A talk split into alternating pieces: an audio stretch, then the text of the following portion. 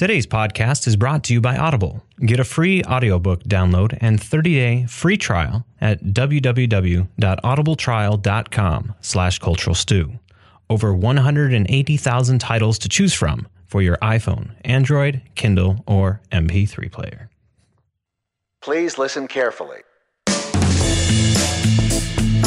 Welcome to the Cultural Stew Podcast, coming to you from the Goat Factory Media Entertainment Studios. We are your cultural media recommendation podcast, giving you our take on what we think is worth carving your time out for, and also what we think you can pass on and maybe go cut that lawn instead. Warning we use adult language, and there may be spoilers ahead. Hello and welcome to the Cultural Stew Podcast, episode 30 for the week of March 10th, 2019. My name is Ron Herkins Jr., and we welcome you back after a brief hiatus. I'm here with my co host. Tony Carter. And Valerie Vidmar. Hello and welcome back. It's been a couple weeks. Yeah, it's, It has. It yeah. seems like. So our, la- our last show was on the Oscar picks, and of course, we had the Oscar show. What surprises came through? That it was, I mean, uh, I, I don't know if we were surprised that it was a bad show. I mean, there, I, I guess the lack of uh, host was surprising to me. I mean, I knew we didn't have one, but it ran kind of smooth It ran one. smooth and it ran quick. Yeah, it did. I, I never wanted to go b- bet to bed before Best Picture before. Like I just was bored and Mm. was tired and This was the first year I like actually felt like staying up all the way through because it was moving. Every other previous year, I, I'm in bed. but they were um they were playing people off pretty quickly like early on. They had favorites. I think somebody got the memo because there was probably like I don't know. uh, We were talking in the back end, but they, all of a sudden it changed. It's like it went from them playing people off because like they had the the standard like you have 90 seconds from the time that you are called as the winner before you are kicked off the stage. And then right after I brought that up, like the next person up was on there for almost three. Who was like that? I think three it was minutes. Best Supporting Actress. She was up there for a while, and then it It changed soared. right around the the. I think it was the best costume. Yeah. the costume design is it somewhere. It just changed, and I kind of was okay with it as long as they weren't reading lists of thank you to this person, thank you to that person. But Right. it always turns into that for the most part. It started out fine. It started out okay. I mean, that was funny. I mean, with the Queen. Hmm? Queen opening. Or are you talking about something else? oh, you know what? That was the opening, wasn't it? Yeah, Adam. Lambert Okay, and so I, this is what I wish. she did not like that. I, okay, I didn't care I for was that. I thinking. remember you that know what? comment. I just totally blanked it out. I didn't care for it that much either. I That's just, how like- much she liked it. I wish they would have just had. I don't know how they would have worked They it. wouldn't have been able to do it. Adam Lambert is part of Queen now. He's on physical tour with Queen. He is part. Why of can't them. it just play? I don't know. Play what? I mean, I, I want to hear. I don't know. And just like have. Okay, so you can't use. They would have to have they would Freddie's have to voice. basically leave Queen out of it if you didn't want Adam Lambert there. But Okay, yeah. That, then we should have just left him out of it because it had nothing to do with. They wanted Anything. people to see. They wanted people to watch. The, you know, they couldn't have Rami sing because he can't, so they just had Queen because it, Then have maybe that would have actually been hilarious if he gets up there and that's how they started the show. Is like he step he comes up Rami in full gear, gets ready to sing, and he's just like I, I just can't do Yeah. this, and he hands the microphone off. um, He hands it off to the guy that did the uh, the vocals for him. I think, yeah. But I was thinking that the uh, our two lovely ladies from SNL, please help me. You mean Tina Fey and uh, or Amy Poehler and Yeah, Tina Maya Fey. Rondo? What for? Why am I thinking They should host the show. they started it? Did they come on they right after? They came in right after them. It That's was what the I was thinking. started it. That would have been a great start. That was good. that would have been a good start. I totally blanked. Yeah, it kind of it had to do the the Oscars traditional like musical opening. Yeah, but it seemed like it was American Idol. I mean, I know he came from American Idol, but it seemed like it was. Um, yeah, I, I, You know what I mean? It was weird. But anyway, um, other than that, I felt like I bombed on all the technical words. Well, they I still don't think Bohemian Rhapsody deserved all of those. They have to give it something, even though they didn't need to. They just were. Mm. I kind of figured it's going to happen. I'm like, they just can't not give it. I mean, sound editing, why? Film editing, why? Yeah, they just. I don't know. I don't want to get into it. It's one of those things where it's kind of testy and. Black Panther won a lot. Black Panther got a couple in there. Um, I was very happy Free Solo won. That was a good one. I watched that. Did Do you you, have see any that? doubt? I've now seen it for the second time. What's that? Do you have any doubt about it winning? Or Did I have any doubt? Yeah. Just that it would have been like kind of out of the realm of what Oscars typically picks. Okay. Um, but again, like with the, the stuff that was on there, that I mean, adventure photography is not something that they usually Okay. That's what Right. you mean. They don't. lean towards, and the fact that they did this year was kind of cool. Yeah, it was not Um, some. RGB. And I think the kicker was that they they added the female voice perspective in the story, okay. and so it had something more than just about a guy climbing. It was Okay. actually an interesting look at a guy who's kind of disconnected with society and his relationship with somebody who's trying to connect with him. So it actually became a really Didn't did they? When didn't they show or did they did they not prove or prove that he has some type of he he has a, a higher level of um there's everybody has a, a like if you see something that's graphic and disturbing or something that raises your yeah adrenaline up he has it takes a much higher level for his um part Like of his nothing was brain happening. to happen okay. like nothing. I, know, I understand that. I get that. things that would normally scare people. yeah He has nothing. Like it just doesn't even register Oh, at all. They were they did all these tests. It was really fascinating. I thought to Sounds see familiar. his uh, brain function and how his brain is different than ours. Because it would make sense now. Now it makes sense how somebody could do that. You know what I mean? Because you're sitting, I'm sitting there thinking, Yeah. how in the heck is he doing this? But I, I think you could probably do that on a scale of a lot of people. Like if you take people that tend towards risk activities versus people that do things like golf. You know, if you if you actually sat down and like did that same test on them, I'm sure you would see that same type of pattern emerging. That those people, the closer they get to that kind of climbing, they all share that same. Their brain just needs a little bit more function to it. I mean, I told my wife right after the scene, I'm like, I go and run mountains and you don't want to see the edges of cliffs that I'm running along. And she's like, Yeah, you just keep that to yourself. But it's like that, that stuff doesn't scare me. Yeah, Free Solo was about, uh, But what he did, not not on my lifetime would I even think about. I wouldn't go like ten feet above. he scaled up El Capitan uh, um, without ropes, and without anything. Um, and I didn't, but you know what? He practiced a lot. So that makes more sense. I thought that he just kind of started going on up. I mean, I didn't know that there was there were practice sessions, and those were scary to me. His attention to perfection is insane. It's like the guy Um, that uh, went. I I said to um, my wife, I'm like, he he seems like he has some level of um, Mhm. something on the autism spectrum because of his focus and dedication, and especially like when he starts reciting like every single move that he makes. I'm like, Yeah, that that's somebody or not autism, Asperger's, Asperger's. Is Um, a form of it. where they have such a high level of detail and remembrance for one very specific thing or focus and they're like he was just nailing it off. And then it talked about his father. I'm like well well, yeah, yeah, it so- runs in his father's line of his family so it makes sense that you know if it's a hereditary disease that it, or a hereditary thing i can't say it's a disease because sometimes it's a really good thing. Condition.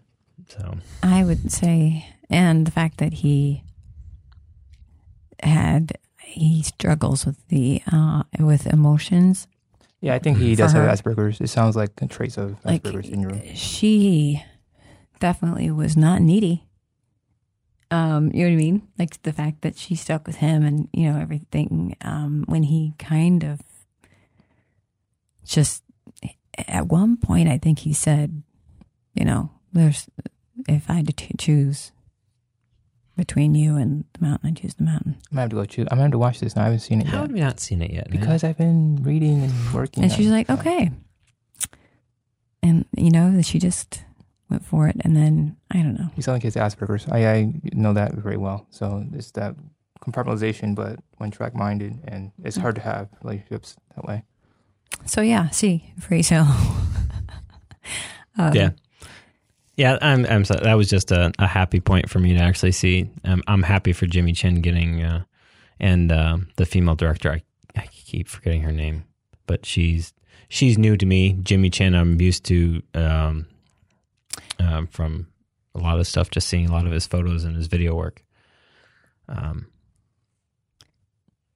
no names are coming to me at all. I'll I was very happy um, for the uh, the best actress oh. Olivia Colman. I was Yes. extremely happy for that. there we go. Olivia Colman. It dip- disappointed a lot of my I- friends because they were all going for Glenn Close. I was jumping they're up like, and "Oh, down. she got robbed. She got robbed." I'm like, No, she "Oh, didn't." Well, I, well, absolutely. I'm ex- excited for Olivia Colman. She was fantastic in that part. She was fantastic. I just after I saw it, I thought, "There's no." I think I, I sent out something um, that it was Olivia Colman finally gets uh, her Oscar for Broadchurch. No kidding.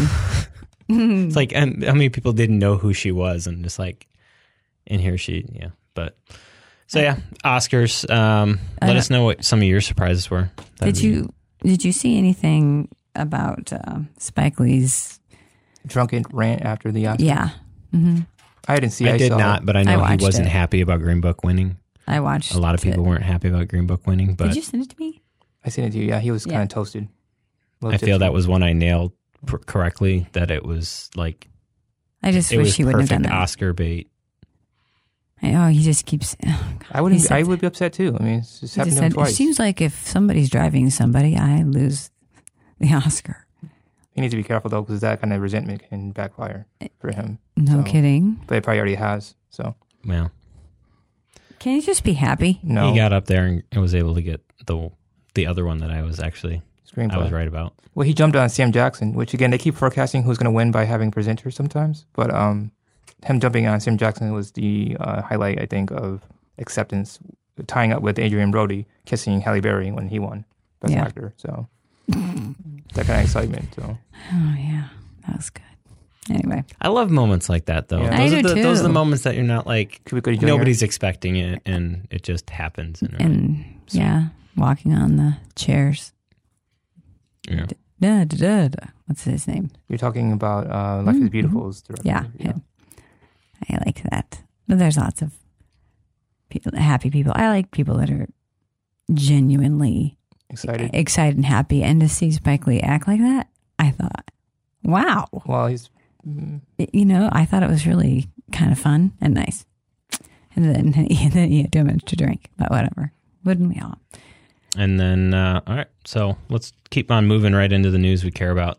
Um, so right after that, um, good old Spielberg had to uh, rip that bring back everything that we talked about. in last year, after the Oscars, he brought it all back up again, ripping on how Netflix and Sweeping. limited theaters. And um, I must say that there didn't seem to be as much response and support of Spielberg this year after that, because um, when you have something like Roma, just kind of, you know, that was the big Netflix one.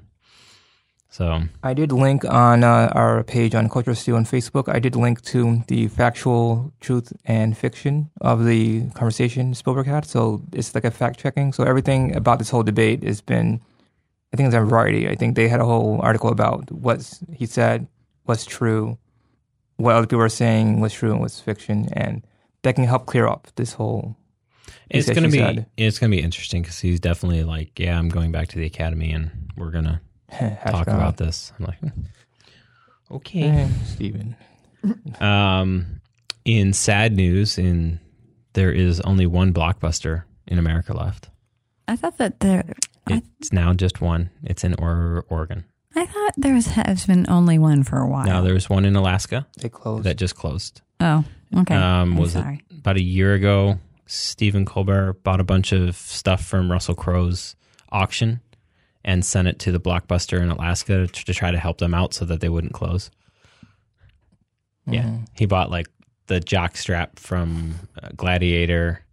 He bought Why? what did I, no, it was the jock strap from the boxing movie Cinderella Man. Good movie. Um, the chariot from Gladiator and a couple other things, and then sent them to Blockbuster to try to Get people in the door. get there. But that one is now closed, and now there is only one left. Just one. So, This is closer. We can visit. and then while we were gone this week, uh, we had um, a couple actors have died. Uh, let's see. We have Jan Michael Vincent. We have Katherine Helmond, who I believe is most famous for Who's the Boss? Mona. Yes, Mm, mother? Loved her. Um, I think before we even aired our Oscar episode, I think Albert Finney died. I believe, or was it close to I think it was the same week. same week? Yeah. So And then Luke We Perry. talked about it, I Luke believe. Perry. Luke Perry was a surprise. I, s- I had seen that he had had a stroke, yes. but then I didn't. Re- I you know you know I just I was surprised. It was really weird because like I didn't I wasn't attached to 90210. Like I knew who he was, but I never watched the show. My wife did. I, I, I, I My did. daughter watches Riverdale. Kendra he's on- watches Riverdale. So it's like I'm looking at the lens of like It was weird. two generations here attached to him. I know. and she was talking about him and she was talking about Riverdale. And I got, I said, well, 20 some years ago, every, I mostly did it, I think, because, you know, it was something that we all did. We all went down once a week and we watched 90. That's what it was called, 90. Um, 90210 and, uh, Melrose Place. And we all sat on the couches because I lived in an all girls dorm and we sat and watched them every week. So, but then after a while, I floated off. So I didn't really. I don't. I never finished off 90210. I don't know what happened. I think that's before my time. I think. And then was- actually, they were going to reboot it. Mm. So they had they were had everybody, and they were going to reboot it. Yeah, I heard that they were talking about uh, doing something. I just it was just strange for me because I like I com- I haven't been watching I haven't watched Riverdale yet. Um, but just my daughter just like all of a sudden I saw a post from him. I'm like, oh wait, he was on. This is just weird. He also So- hated. Um, He did that horse movie, something seconds, Worst movie? Which one? eight Seriously? seconds. eight Oh, okay. seconds. Okay. Yeah. I liked that movie a lot, actually. I thought he was good. Hmm. Oh, rest in peace to everyone. So yeah, we lost a couple. We, I'm sure we gained a couple too. A couple thousand. Pretty sure, but we won't know for a while. Um, let's see. Uh, any other major news before we keep rolling on? I just want to say Oz Trebek announced on YouTube that he has stage four pancreatic cancer. That was kind of shocking, but he's been transparent all these years. So I'm glad he let us know, and we weren't hearing rumors and all that other speculation. And he plans on working through treatment. So we'll see how that goes. Uh, jumping into superhero corner for one second. Uh, Captain Marvel opened up to a pretty big box office opening weekend at 153 billion and over 400 billion internationally. Not bad. Um, unfortunately, that still won't shut up the certain corner of the Mm. world who just won't shut up. What do you mean? Oh, the males that like to uh, trash on just because she's a female superhero. Oh, I didn't realize Misogyny. that there was a. Oh yeah, Yeah. Oh, they're ma- making a very concentrated effort on dragging down all of her reviews. really? Trolls. I've Yeah. never even. Yeah, they did the same thing with uh, Wonder Wonder, Woman. Woman. Uh, they did the same thing with I don't follow. Rian Johnson's Star Wars. Yeah. Uh, They- what was the other one? Let me think. Uh, d- d- think you. A female director. Oh, uh, Hurt Locker? Is that No, Not but I think it was Kathryn. in Bigelow? It was another. What? Uh, What did okay, she direct? This, is- this actually works right into my movie. I'll, it'll, give me a second. Just Sorry, Yeah. So, that's too bad. but I yeah, didn't know that's that's the thing that's happening out there now is that people. Oh, you know just- what? Women, yeah, we're tougher than you think. Well, yeah, and I hope I hope the women I don't think Like- she gives a crap. sign in, log in, and start throwing up their own reviews to heart, start balancing out the weights. But I think it seems like they've they just look ridiculous. You know what I mean? So I don't know. I think that seems to come across. I haven't read anything and I didn't know anything about it, but just hearing about it just makes me go, okay, well then you just look ridiculous because everybody can see through you. it's annoying. That's all. So all right, uh, let's trailers. The trailers caught your eye. Um, let's see, Loving Vincent, The Impossible Dream. That's I talked about that movie. I saw it. Um, it's basically the first animated, what? Mhm. Sorry, oil painted animated film. It was farmed out by various artists around the world, and they put it together. This documentary shows the process, the love and passion Oh. for making this uh, actual documentary. So it's a documentary about That's making cool. that film. I would love to Um, see that. That's exciting. Saw that on Apple trailers, so I always get stuff from them. And then also, just quick, uh, Cruel Intentions was released uh, 20 years ago this month. So they are re-releasing in theaters for a week starting March 22nd. For an entire week. And I'm excited because, you know, the music was pretty awesome. And Sarah Michelle Gellar kind of was breaking out from Buffy at that point, too. So So all the Buffy all fans. those Buffy fans went and saw, hey, Sarah's, you know, branching out and being sexy. And then we also have Ryan Phillippe and Reese Witherspoon officially met officially during this movie, and they got married soon after. They and, did. Yeah, And then So- they ended. yeah. But still, it was cute while it, while it lasted. Um, that's what I have in my corner for uh, trailers. I saw, I just, these were just random and disturbing. I don't know why I kept putting up disturbing trailers, but um, The Art of Self Defense. Um, it has um, our little boy from um, Social Network and Is that Jesse? Superman. Yeah, Jesse Yeah. Eisenberg. Jesse Eisenberg in it, and in a different kind of role. Unless I, I mean, I, I haven't seen a ton of his movies, but it seems like it shows a different side to his type of acting. Um, he he he talks about him going in to learn karate, um, because he's afraid of absolutely everything, and he's shown like crying in his car, and you know all these things. It's kind of weird. And then a movie that looked,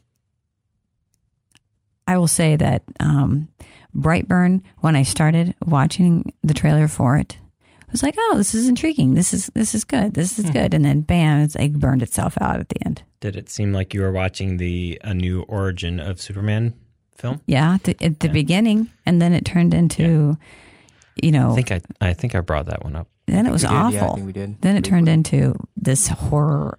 It's by Film. um It's just ugh. who's the director? Um Is it the same director that did Aquaman?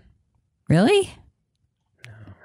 That doesn't sound Anyway, right. but James Gunn. This- is the James Yes. Gunn, that's who it was, yeah. James Um, Gunn, the Guardians of the Galaxy. Yes. little boy who basically comes to Earth looking like he, you know, following in Superman's He did that on jet purpose. stream.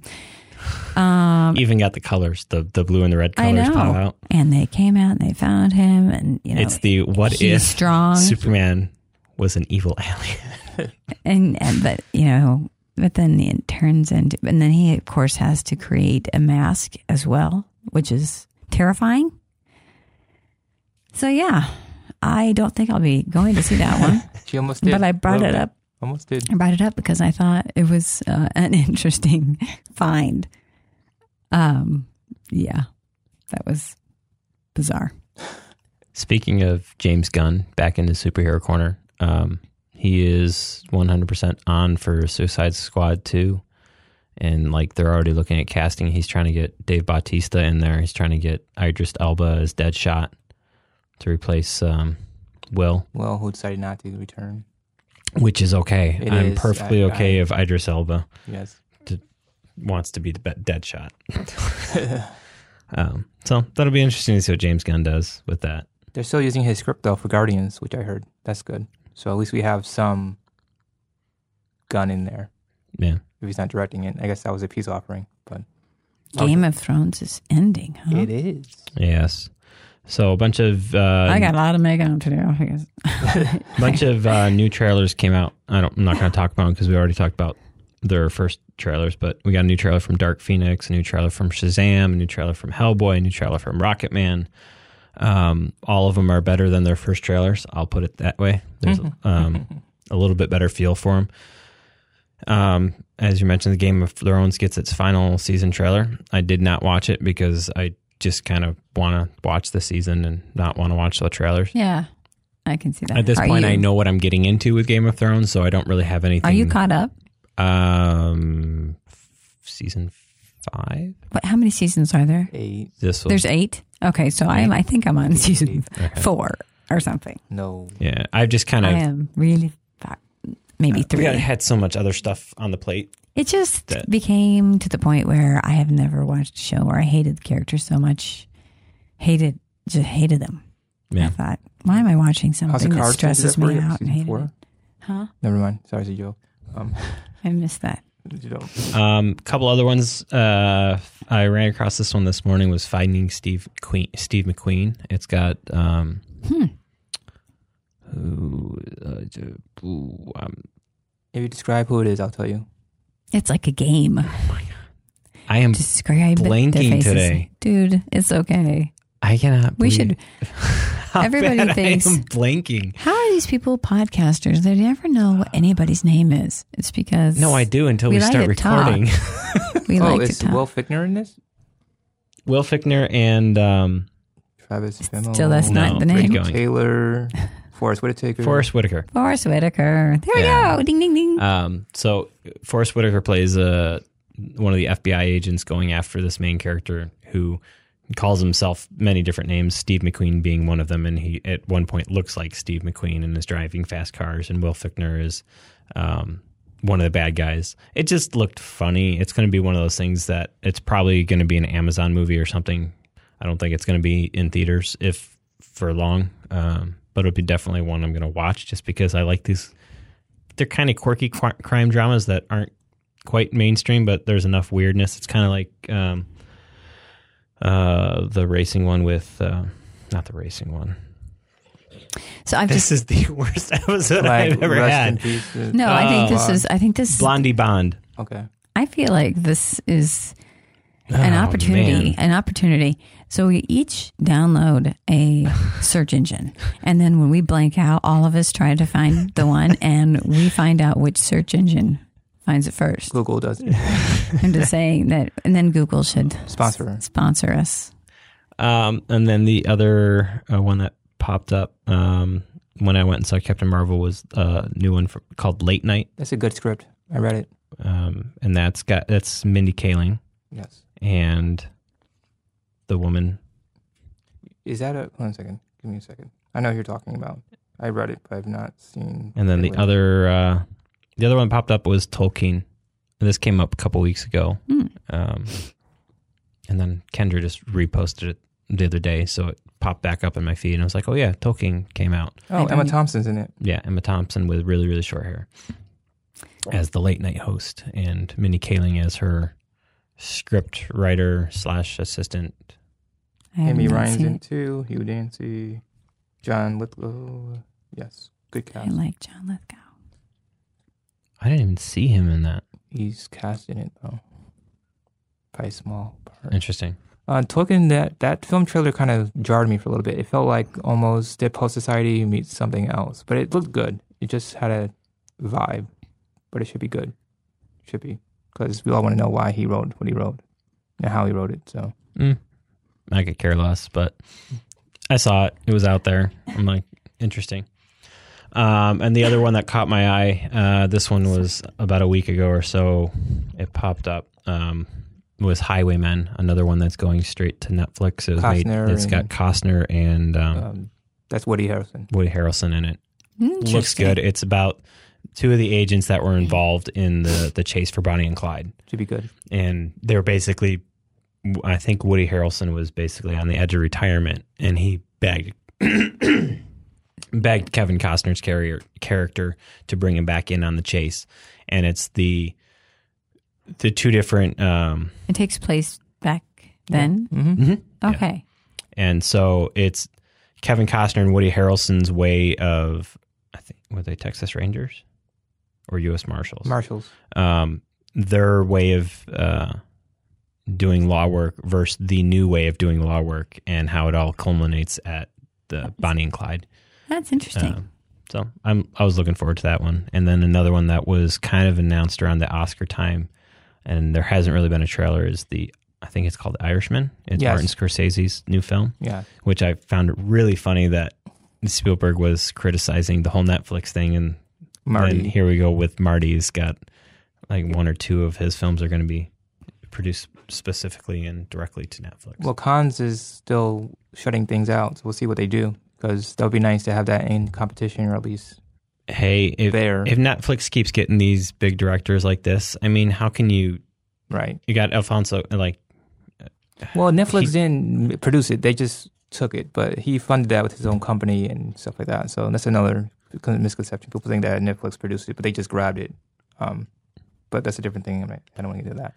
Um, But you know what? I'm glad they did Yeah. because it was available immediately. right.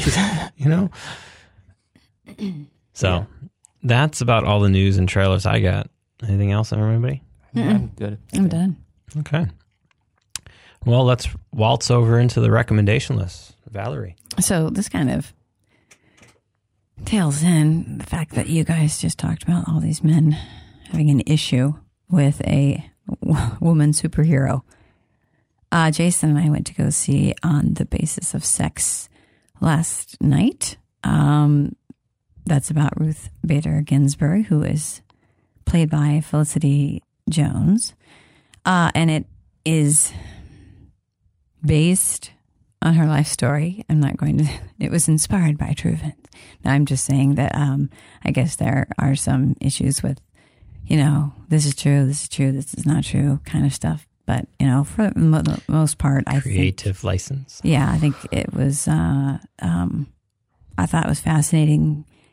I didn't obviously. I I had no um, backstory on her, um, and so this was really cool to kind of see how she worked her um, way up and and going to let's see here when she was in Harvard, there were eight women in Harvard. They didn't even really acknowledge her. They just called them Harvard men. And uh, when her husband, who was played by the delicious Armie Hammer, uh, there, I'll just do that. That was really anyway. Um, he falls ill um, with testi- testicular. That's hard for me to say cancer, and at that point, it was a five percent um, survival rate, which seemed pretty dim. Uh, and yet, they beat it. And while he was sick, she went to all of his classes and took notes. Now, that is a true statement. Um, I looked that up. I thought that was cool. Um, and th- then it kind of goes into the fact that she, I mean, back then, women couldn't have um, but they had to have credit cards and their husband's name, and they, I mean, I mean, just tons of things. But the cool thing is that she brought, uh, was able to bring about um, changing over and um, bringing up women's rights by salt, well, by prosecuting, no, by that prosecuting. Well, she uh, was helping out a man who was taking care of his mother, and it was a tax. Yeah, she's she spent a good portion of a decade it was a tax proving out equal rights equal rights. that they were applied not only to women, so that their cases weren't focused on women, but they were also focused Oh. on men. Yeah, and her first one was And so that was her chipping away at. um, it was a tax case, and basically, uh, the fact that it was it, it was something that about um, that caregivers had to be women, and she won. Because that that was probably the the story about his wife died and it was him and the, the kid left together and he wanted to stay home and take care of the kid. No, he was taking care of his mother. Hmm. Okay. Uh, what I would recommend also is there's a great documentary that just came out last year, RBG, Yes, I, I saw that. and on- it delves into all the uh, the key cases. Um, but there was a lot of um, a lot of faces in there. We had Justin Theroux um, and Sam Waterston, who I always enjoy, and Kathy Bates. They were all in there having their little uh, supporting roles. But I would recommend this movie for anybody. I thought my dad is in Mexico, and uh, so he can't really go see this movie, but I think he would enjoy it. Jason was like, Your dad would probably enjoy this movie. My dad is a judge. And uh, I thought that it was uh, well done. I think Jason was a little worried about it being kind of Hallmark channel. Um, but I thought they did a great job. It was um, directed uh, by um, it's right here. Mimi, Mimi Leder. Yes, it's right here. I'm sorry. Mimi Leder and written by Daniel Stiepleman. Yeah. But I um I will admit I here here's what happens. Again, I worked my tail off all day. We go to date night. I'm sitting there relaxed. And I was shaking myself, had nothing to do with the movie, shaking myself awake just to stay awake to watch this movie because I was so tired. It's sad. I can't even go out on date night and stay awake for a movie. I was, and I, so I've, you know, been trying to go to the matinees for myself. Um, yeah, because the the day before I had gone to see uh, the third installment of the um, see the third installment of uh, How to Train Your Dragon Mm. Hidden World, um, which was excellent. But yes, uh, on basis of sex, I would go see it. Uh, Ruth Bader Ginsburg fans or anybody who is a fan of justice. And I would follow up that by saying, go see RBG. Yeah, that's uh, you can actually You can you rent watch it it, on iTunes.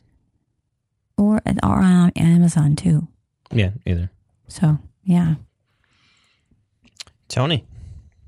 So, um, yeah, let's. I'm going to switch gears a little bit here. Um, so I spent uh, my break from uh, the hiatus from the show watching a lot of things, and one of them was uh, a documentary.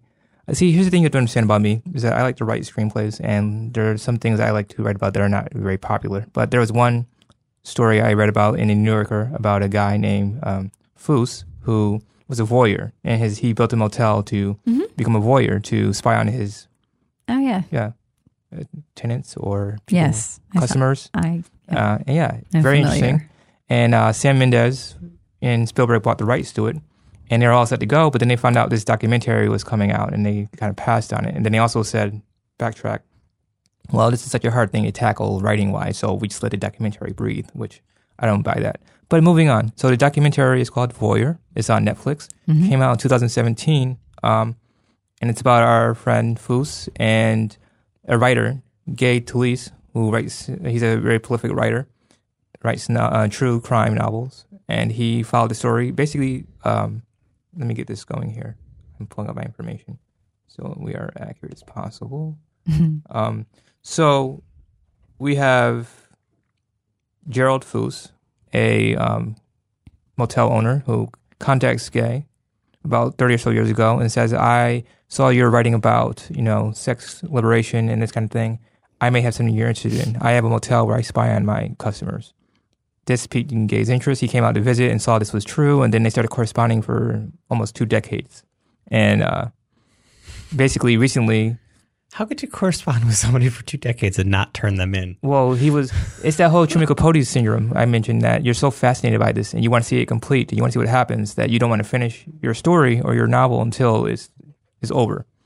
So I guess he realized after the statute of limitations were up that our friend Gerald would not be arrested, so he started writing the novel and then got it published. And there's a whole lot of stuff that goes back and forth between them, and we don't know if Gerald's telling the truth or Gay's fabricating things. We just know there's a lot of like catches and anger toward both sides, and it's just a lot to take in. I mean, I read the novel that this is based on too, and honestly, sorry, Sam and Steven, but it's not hard to adapt or pick an angle to tackle this with. So I might still tackle it myself as a writer. But still, um, moving on, it's a good um, story. It's interesting. And kind of on topic here. Gerald claims that the reason why he got fascinated with you know watching people is because his aunt um, was living near his uh, his home as a young teen, and she had her window open, and he had a crush on her, and she had red hair, and she would you know change her clothes and didn't close the curtain, so he would spy on her, and that just sparked his whole fascination with spying on people, and yeah, yeah, um, interesting psychosis he goes into, and you don't know if he's lying or not. There's a couple of moments where you're like, he's not a reliable narrator, and even Gay Talese calls him out on this behavior. Gay Talese even disavowed his novel. He spent so many years writing on it because he found out that you know Gerald wasn't telling the truth. Spoiler alert. Um, and then he comes back, but it's a very rich story. If you're looking for an inside look into how people think, or just a different take on life, I guess. Um, this is going to branch out into my other topic for next time, but um, it's a good start jumping point. But it's called Voyeur. It's on Netflix, and I would say watch it. And you can watch it right away, or if you have nothing to do and your kids aren't around, you can watch it then too on a rainy day. It's, there's not graphic stuff. There's some language issues, but it's pretty tame. There's suggested sex. You don't see breast or anything. Just child warning, I would say. But it's fascinating to me. Uh, so Bad Times at the El Royale had the uh, voyeur aspect to it. So there was a basically a tunnel, and in that tunnel, you could set up a camera, and you had like behind the window of every hotel room, Creepy. you could see in, and so that's how, like most of that movie unfolded was through there. I would, uh, if I were to observe people, I think um, I would definitely not go for the bedroom because Well, it wasn't. I, I no, I'm just saying that I think it'd be fascinating to see uh, different types of um, human um, relationships, but not the sexual part. Well, that's the thing too. He uh, in the novel and also in the documentary, they explain that there's not a lot of sex that goes on in motels. Like he said, a lot of there's not. He took notes. Like he had like charts and things too, and patterns, and like a sociologist. That's how crazy and creepy this is. But still, he made it like a whole methodical thing. Yeah, but uh, still, he uh, pretty much kept tabs on everything. He said that it's not always about sex with these people. Sometimes it's about just you know coming here, unwinding, and sleeping someplace else, or unwinding. And he claims to have witnessed a murder happen too. Holy so crap! And then that's why he didn't turn himself in because if he he's basically an accessory to a crime if he didn't he saw it happen and didn't and technically he was an accessory he caused the murder in quotation marks so um yeah Yes, that's insane. I would like to see um, all the families uh, that I go to visit. I'd like to just see the film of the hour before people go arrive. I just want to see are people Man, they're is, is everybody cleaning up things? Is everybody that could be a good uh, documentary or are they not caring? Or are they just, you know, whatever? Um, I am fascinated with, uh, I watch other moms all the time, and I am fascinated with some of my mom friends and how laid back and cool they are all the time. And I'm thinking, do you lose your shit ever? just wait until i get to my preferred things later on in this Okay. episode So I, I just, I I find it fascinating. I just want to, I, I, a day in the life. I just want to go and observe uh, how other mothers are and how they run their households because, I, you know, I have no idea what I'm doing half it the could be a time. good idea for you to do on your own Just get a camera and go and watch. No, no. no, I would no. Isn't I don't want No. it to be turning into some kind of like um nanny show or anything. No. I just am fascinated by how does everybody make this work, and how does everybody keep their cool, and how, and I'm, I don't have a full the book. secret is we're all flipping out inside.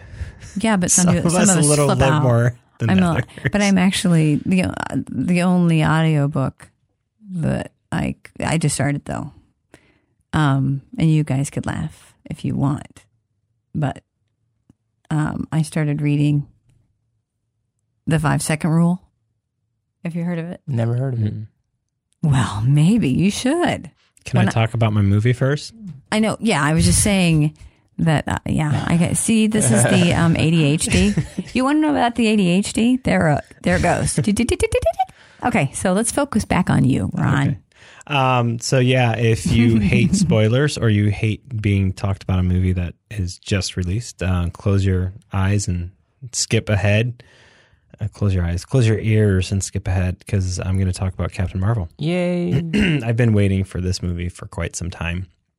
Um, and it finally came out on Thursday. Um, Captain Marvel, of course, is the latest um, installment in the Marvel Cinematic Universe, uh, starring Brie Larson, uh, Sam Jackson, um, Goose the Cat. um, Coulson is back. Um, we got Ben Mendelsohn um, as one of the bad guys, and Jude Law as one of the good guys. I'm going to leave it at that and not spoil that little spoiler. Are you serious? What? Never mind. Never mind. I'm not going to. Warned? Nah. No, because if you're familiar with the big Marvel universe, there is a big a big flip in this. Right. How did my stuff? What just happened here? I put it in order, so I know it's in order. It's right there. It's there. I put back. Yeah, but it just deleted from mine, and now it's not showing up. You can't see it. So, um, Really, Yes, really. Dude? It's there. It's there. Where- Uh, Do you no, guys but have it's it? not on mine. Why would it not be there? undo. So, um, I read the screenplay. It's up on that one, but you can continue. I'm going to watch the movie soon, but I have Do I? I have read it. Where'd it all go? the names, all the, everything's Are you gone. serious? Yes. Undo, Do- Look, see. undo, undo. okay, I'll undo it. Did that work? It's No. back. No. I got nothing. Oh man, I'm sorry, dude. Uh, so, anyways, it's written by and directed by. Anna Boden and Ryan Fleck. Thank you, since I don't no longer have that in front of me. It's okay. um, who are kind of newcomers to me. Um, their history is pretty limited. Um, with their biggest one, I think, would be Sugar. hmm Um, good, good job. but they are not. Um, Household names. they're not mainstream. They're they really nothing big out there that you would say, yeah, these are your front runners to direct a a a Marvel movie, a b a Disney movie, and c an action movie in the biggest uh, universe out there.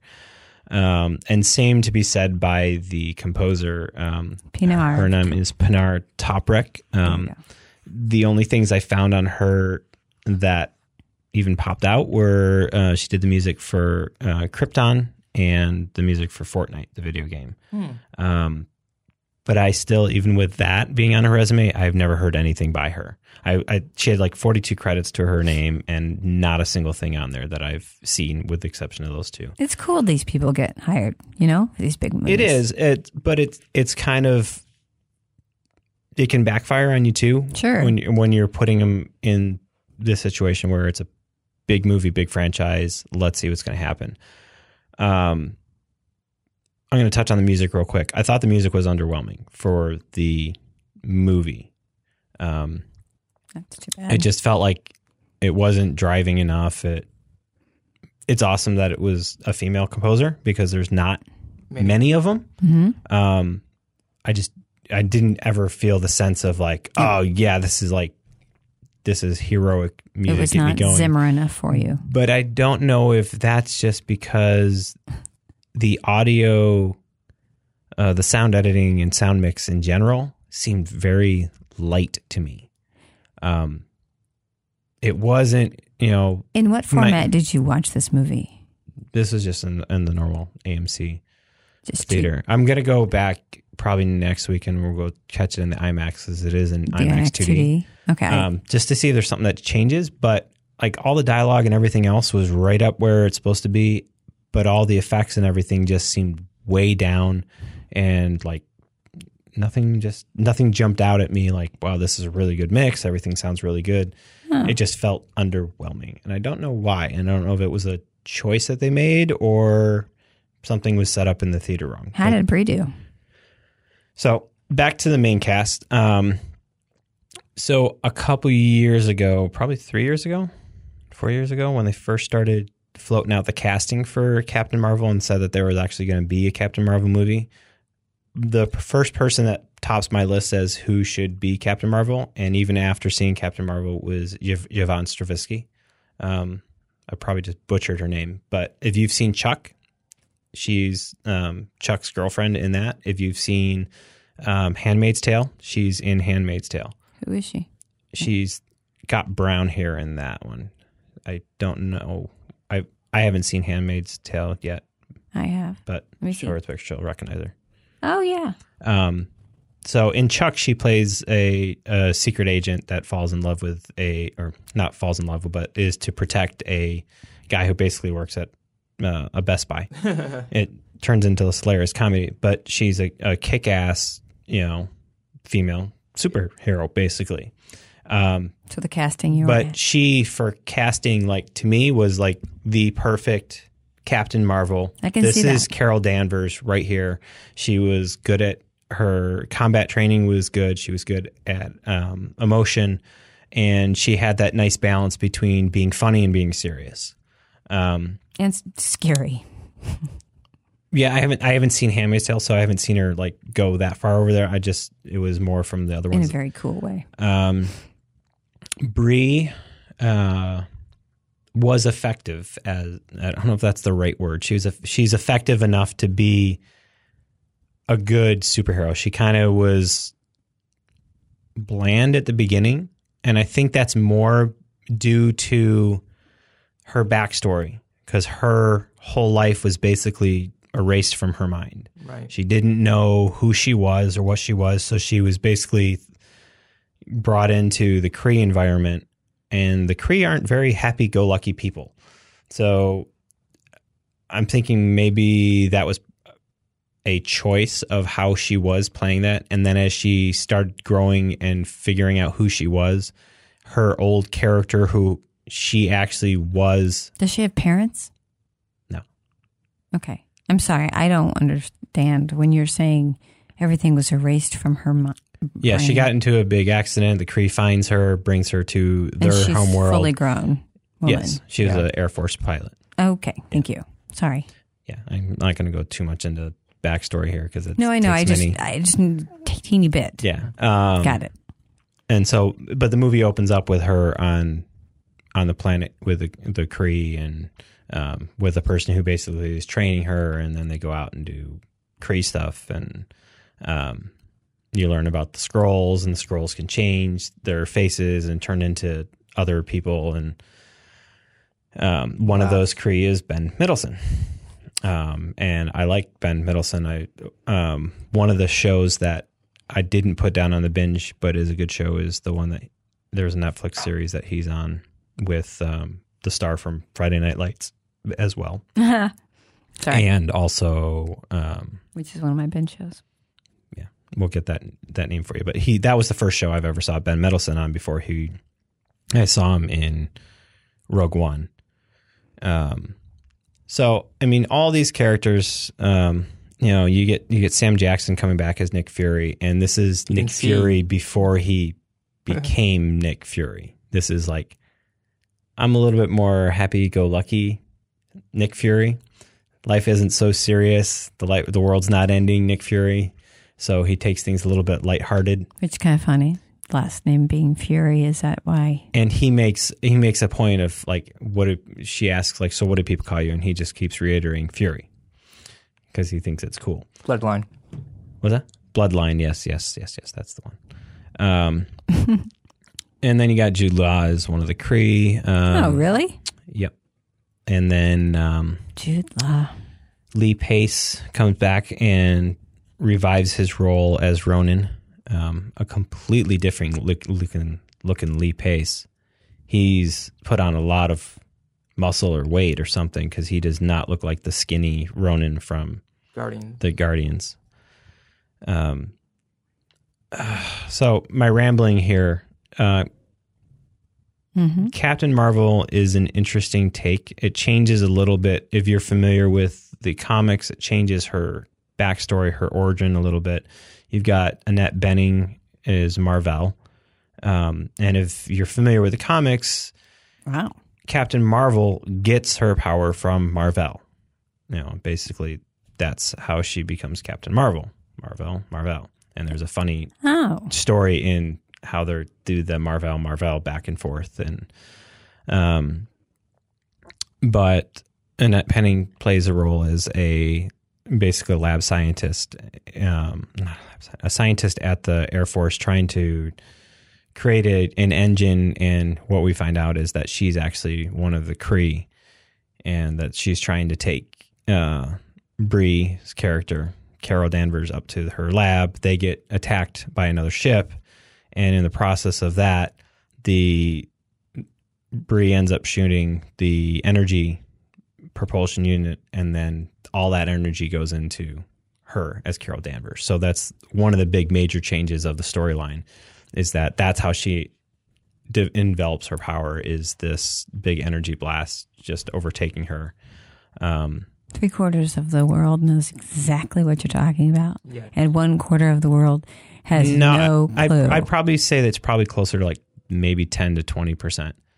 okay. Captain Marvel is is a popular enough character, but I'm sitting here completely clueless, but That's- Kendra would be right with you.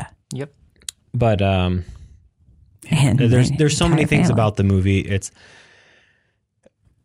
on its on its whole, I think it's a great movie in the Marvel Cinematic Universe. Good. I think it's a, a good addition to actually to finally be able to bring her in there because they exist they acknowledge her existence and it's like okay where the hell has she been mm-hmm. and the movie answers it Yeah, they do. you you get a nice answer to oh well That makes sense. and if you know anything about traveling like Did you read it? you know traveling between galaxies like you know the the time level like even if she was gone for you know what to her would be an hour of traveling by the time she came back could be several years on our time because of the way um the that whole Time thing. yeah that's been explained to me before but it's astronauts experience it to a small Hmm. degree um I weirdly, and I said this to to one of my friends, is that as much as I liked the movie, I didn't get the impact that I got out of watching Wonder Woman for the first time. And I don't know if it's because Wonder Woman kind of helped break that, like, oh, finally there's a female superhero out there that just kicks ass and just had led a really good film. hmm I think Captain Marvel is a good film from beginning to end. Is it It's not- beautiful? Beautiful cinematically? Oh, It's okay. I mean, there's nothing that stands out to me that says. because Wonder Woman I thought was beautiful cinematically. yeah, it. Like I said, it it fits right in with the Marvel universe. It's a okay. good film. I don't know if I'd put it as great. It's better than Wonder Woman as a whole. Really? Um, you know, you got Wonder Woman has a third party, a third act, kind of like what the fuck is going on here? Why did we just turn into CGI hell? Um, That's a nightmare. but with Captain Marvel, you kind of get the third act is where she learns who she is and everything kind of comes full circle for her. Uh-huh. And we get Carol Danvers So it back. seems like a full, Um, well-rounded story. yeah. Um, my my major complaint is Brie's comedy doesn't come off She's not. As well she as I does not think seem it like a does. comedic gal. She's a very I don't know, laid back. Yeah, maybe? I mean, Would- since seeing her short term twelve, I felt she's always been. She has humor, but it's not like he he is more like uh You know what I mean? Yeah. Like not really laugh out loud funny or not even snicker. It's just like It's more of like if you, there. s- and I don't smoke weed, but I'm I'm sure if you smoked weed, it'd probably be funnier. I see. But I got a lot more comedy out of uh, Agent Fury and his interactions with Goose the cat. I don't know. funny story. Brie Larson's But always kind of underwhelming. Carol Danvers to me has never been a comedian, Right. but they, it's kind of like they forced a little bit of that. You know, Goofiness. you know, it's Marvel World. We got to have a little bit of goofiness in here, and so they threw a little bit of goofyisms with her. Um, and it kind of seemed to be like a choice though, because it's like the way they were played. It's like okay, maybe this is her previous interactions of herself, kind of sneaking through.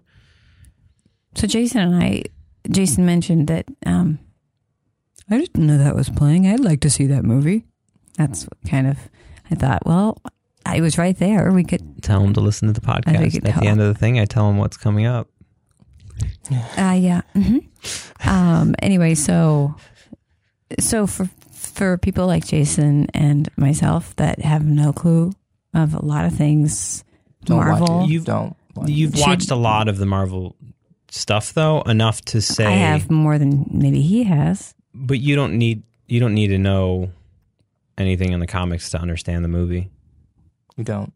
So we It- we it's could an go. it's an origin story of of Captain Marvel. okay, we could go and not have and, Yeah. and be like, The only thing that like knowing the comics would do is be like, well, didn't the com didn't this happen in the comics? Didn't this happen in the comics? Aren't they That was my problem reading the it. comics? That's my problem reading it. That I kept getting jarred, snapped out of it. Like, well, yeah, I mean the the big the big flip. I'd probably say it's in the two third. I wouldn't even say it's halfway. It's probably like two thirds is where they have the big flip in the film, and it's like even I was just I was thrown off because where I thought the Marvel universe was heading with these characters, they are definitely not going in that way. And it was one of the biggest storylines in the Marvel universe. Right. So it's like, okay, well, they just took that out of it. Now Now, what? what are they going to do? Right. And once that kind of went past me, I was like, okay, well, I'm just going to let this be what it is. And I enjoyed the movie for how it then told the story. it's And I wasn't so much caught up on like, well, this happens in the comics, that doesn't happen in the comics. And then, I'll probably do better watching it, but reading it, all that stuff kept jarring at me and getting in my face and distracting me. So I think watching it would be a different experience. I hope. I really do. and I kind of think that's like one of the hardest, hardest things, and probably one of those things that a lot of the people that do read the comics and then goes and sees the movies is that they're expecting such and such from the comics, and they have such high expectations or such strict guidelines as to like, oh well, that happens in the comics. That that can't happen in the comics. That they don't allow themselves to say, okay, tell me a new story. Right. and that's what you need to you know we're almost 20 films in you know just let the story tell the story by itself Right. and not rely specifically on the comics it's using the source material but not using the source material as a encyclopedia That's what the problem. I think that's what the, it is. A lot of people are still they're saying this is the source material, so why don't you follow it? But I think the way the MCU is going is that they're creating their own like Game of Thrones moment where they have the source material, but they're kind of deviating from it and creating their own. I want to say interpretation of it. I would say just their own, making it more cinematic, more Yes, you guys so need a round table. It's disgusting. palpable. Um, yeah. You really do. yeah but uh, i can turn it around on you and you talk about stuff like this sometimes too No, no. I'm just saying that it's so in depth and in, in um I think it's uh So my in closing, my piece that I just wanted to say about it is I I liked, you know, there was things that happened in Infinity War that started getting tied up. right. This kind of brought things together even tighter, and you're like it pulled on threads from like three or four different movies. You're like, oh, oh, oh, yay, and you're like, well, okay, we're getting everything's getting closed up. Infinity War is going to get here, and that whole book's going to be closed, or Sad. Endgame's going to be here, and it's going to be closed.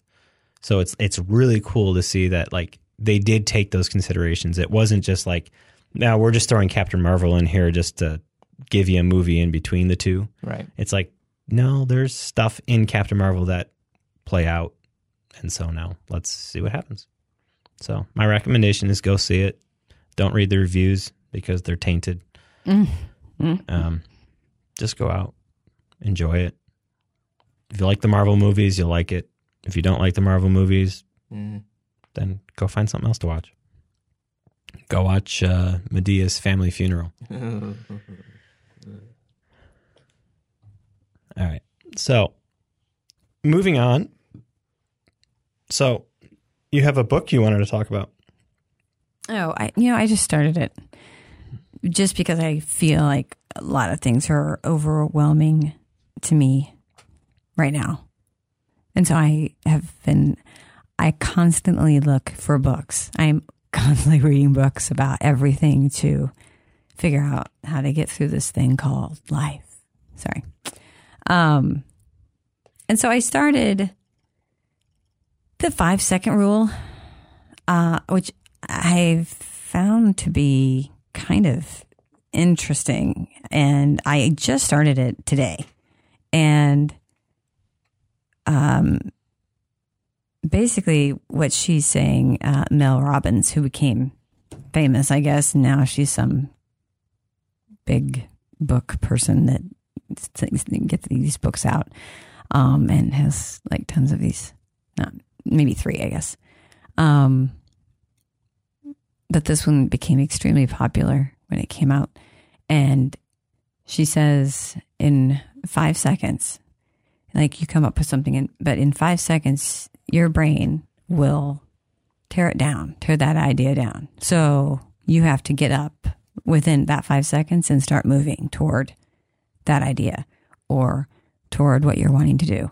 Um, because you will talk yourself out, you talk yourself out of it. Um, and it's supposed to help you with lots of different things. And she she started doing it uh, because she was in a really low part of her life uh, in every way. And so she just is like, you know what? If I have an idea or something and it happens in five seconds, I'm going to get up and just do it. Um, I can let you know how it turns out at the end of the book if I'm transformed into this amazing person. Um, but she can, you can also, I think it's melrobbins.com um, slash 33 lessons, I believe. You can go on and there's no 31 lessons and there's like a lesson a day or something on it. Um, but yeah, we'll see if this transforms my life and it takes away anxiety and it helps me figure out, you know, what the hell I'm doing. Sometimes I sit around and think, I am not moving. I am completely not. I'm just sitting here and not moving in any direction at all. Do you ever feel like that? Mm. Probably not. But I feel like I'm I sitting move there. too much. I, think would be can't, I can't move toward a career. I can't move out of the house. I can't move, you know, how am I, you know, how am I supposed to be a better mother? How am I supposed to be a better wife? I'm mean, constant, just like in my head, constant, because I'm sucking at everything right now. I'm just in a shell. Could be because of events that happen. I mean, it could be that uh, this is what happens after you have had double mastectomy and you have no idea who you are anymore because I don't know. It's kind of messes with your head. But uh, this book sounds interesting, and I uh, got it on um, Audible. And in fact, I helped a friend um, with Audible, and she went through the cultural stew. So she got through cultural stew. Um, so that's kind of fun. Uh, if you want to go through and get a, uh 30 day free trial and an audiobook, uh, plus um, maybe I think there's three or four that you can download. Uh, you can go to audibletrial.com slash cultural stew. So, um, yeah, I did that for a pal so that she could listen to a book she wanted to listen to. So that's kind of cool. Um, you always have that option. audibletrial.com slash cultural stew. Awesome. Thank you. Mhm. All right, moving into today's stew. We are talking about binging. Not binging on alcohol, not binging on food. However, you can binge on food while you're binge watching. I suppose. That would not be a good combination, however. I feel like this is like a past life type of thing. Like I, I could really binge before kids, and now I just kind of binge in the evenings and then fall asleep watching. I have my moments. I have like pockets of like, okay, I have n- nothing going on here with kids. Uh, running's in a uh, funk right now. Um, there's no photo jigs. I have like a week open. what am I going to watch? And it's just like, like how many shows can you get through? I can't do. Maybe when my kids get older, I'll be able to do this. Yeah, I just uh, I can't get any of that done until after. I mean, life starts at eight p.m. Sorry, I'm just kidding. That sounds terrible, but That's three shows a night. um, well, it's not three different shows. I mean, we're we're slowly going through the Americans. I think we're on season five. We're getting there. So, um, that's we. That's how we have to do it. But before, I could just. I mean, man, back in the day, before kids, I could sit all day and watch a show. I mean, all day.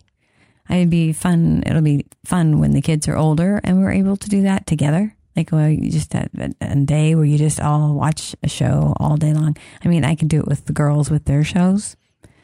Um, There's some days but- when I can get started a little bit earlier just because there's just, they're pretty self maintaining at this point that they just go and do mine their stuff. or not. they have their own shows or they have their own you know they have tablet time or whatever for a little bit they go and do their own stuff and it's like well it's quiet click I know. I end up cleaning something. Ugh.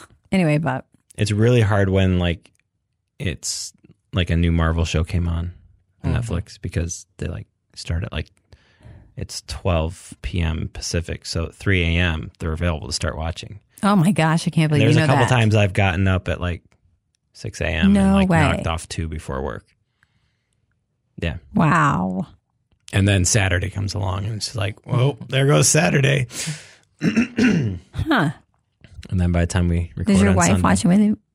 What's she doing? she doesn't watch the Marvel shows. Oh, We have different tastes in a lot of. Does she binge as well? She binges stuff like Grey's Anatomy. When? During the day? No, she binges In the evenings? evenings when I'm gone or whatnot. Gotcha. Um, but back in the day, I was able to. I also typically go to bed before she does. So That's that's so weird because I can't imagine Jason ever going to bed before me. I can't imagine that. Um, but we had old stuff, so I guess if you're looking and it's uh, it's still gray outside and it's still cold, but you know spring is on its way, but it's not quite here, and you need to have some new shows um, or some old shows that you missed. Get out your pen and paper and uh, start writing some stuff down. So um, from the binge from the past, uh, I just wrote down some that I loved watching, and I could just do episode after episode. In fact, Jason and I would get into fights because one of us would go ahead and watch one and then pretend they hadn't watched it, and it's ridiculous. Um, so Six Feet Under was on HBO many, many, many years ago. And um, actually, I came into the party late and I watched that about five years ago. And fantastic show. Um, Lost. Uh, Lost was the first one for me that I remember binge watching. I think that was the first Netflix series I started. um, ours was, I don't remember. I think, I don't remember how we binged. I guess it was a Netflix. No, Lost was on Hulu. So Lost was oh, our first one on Hulu, getting discs. and Office was Netflix. See, I watched the British version of Office. Good choice. You can And- watch both. but I I haven't. But my um but Ashley, my um sitter slash friend, she's been with us for about four years. She just binged The Office and she binged it twice in a month. That's just she liked it so much. But um, That was funny. I, I watched, looked over and my daughter was binge watching it. I was like, "Oh, so you're on The Office now?" I was asking asking people what they binged on. Like I asked Kendra what she liked binged on, and she, uh, the Unbreakable Kimmy Schmidt is was hers, and she did American Horror Story, uh, the hotel one because that one has Gaga. Um, and I had her watch Felicity with me. Hotel, which one are we talking about? It was American, Horror, Story, Hotel. Okay, just checking. and then I found Jessica Jones on my by myself. Believe it or not, and she also watches that. She watches Riverdale with her But we're on sister. the binge from the past. You're talking about new stuff. These are old. Downton Abbey is old. No. I guess. Okay, so Lost, Mad Men. It, um, that's old. No, no. Yeah. Okay, yeah. Um, The West Wing. I Stuff that's not made for I own it. that weren't made for Netflix and Amazon. Um, I see. Okay. Uh, Felicity. And so, uh, Sex in the City, HBO, long, it seems like a long time ago. Friday Night Lights was a long time ago. Uh, The Killing, uh, but that was the Netflix one. Right? Yeah. Sorry. I have some that seem like they were just long ago. Dexter and Breaking Bad was probably Jason's favorite of us going through, and that's actually a Netflix thing, right? Mm, Breaking Bad was on AMC. AMC. Yeah. Okay. And But it's, it's funny because most of the ones that you labeled were all most of the ones that Netflix opened up with when they went into the streaming format. oh, There were ones that were like some of the first big streaming You know- available. The one show that I have, no, there's two shows that I have not watched that I have heard huge things about. People love them and freak out about them, and I mean, talk about them. Okay, so I guess there's three. There's Buffy, which I have not seen, The Wire, and The Sopranos. I have not watched any of those, and there are people that just go crazy over those. Have you guys watched? any- Well, aside from Buffy, have you seen The Wire or I've seen bits of parts and or Yeah, parts. The Sopranos? I've seen bits of it. Sopranos, I did, but Mm. Did you? Do, I mean, was that bingeable for you? Like you wanted to see the next one and the next one? Not really. I did. It wasn't enough for me to want to go back and watch it. Okay, If that makes sense. yeah. But um, those are mine. Tony, Um, so I'll list mine. Buffy, of course. Um, growing up watching that in the '90s and early 2000s was always something I would look forward to watching, and everybody loves Buffy. had Buffy. to wait until the next week drove me nuts, or also bye weeks drove me nuts. Um, Seinfeld was hit or miss with me. Sometimes I wanted to see what was happening next. Sometimes I didn't. It wasn't like a, a continual thing until later on when the episodes tied together oh more. Oh my gosh! Sorry. Um, Rescue Me. I my dad said that that's like your male soap opera because you watch that all the time, and I have the DVD set, It's good. Though. so it's, It's a a good good- show. It's like you have to I've keep heard watching lots it. of good things about that. It kind of has Stephen Pasquarelli. so it has weird seasons, and he's a good singer, good performer all around. But Rescue Me had dips. Sometimes they had sometimes their seasons were kind of eh, but still all together. The last a two seasons were pretty solid. Yeah, I think it's like season like four, three. Some something happened where they got low, low, but not totally. Oh, I House of Cards low, I but forgot- forgot one. go ahead. No, go ahead. Uh, Mad About You is coming back, I but love that show. loved. Um, I loved Mad About You. So couldn't stop watching exciting. I couldn't. Sorry, I love Oh, that. Sorry, I'm just getting tired of them bringing back shows. So am I. Oh, you know, I, I'm oh, okay. you mean it's coming back? Coming back? Yeah. Yeah, they're I thought I'm you- okay with you bringing back a show like after a couple years, Oh. but something that's been Okay, I'm Let's sorry. 20? I thought you Jamie and you it's were been saying, 20 years yeah, more. It I has thought- been. Yeah.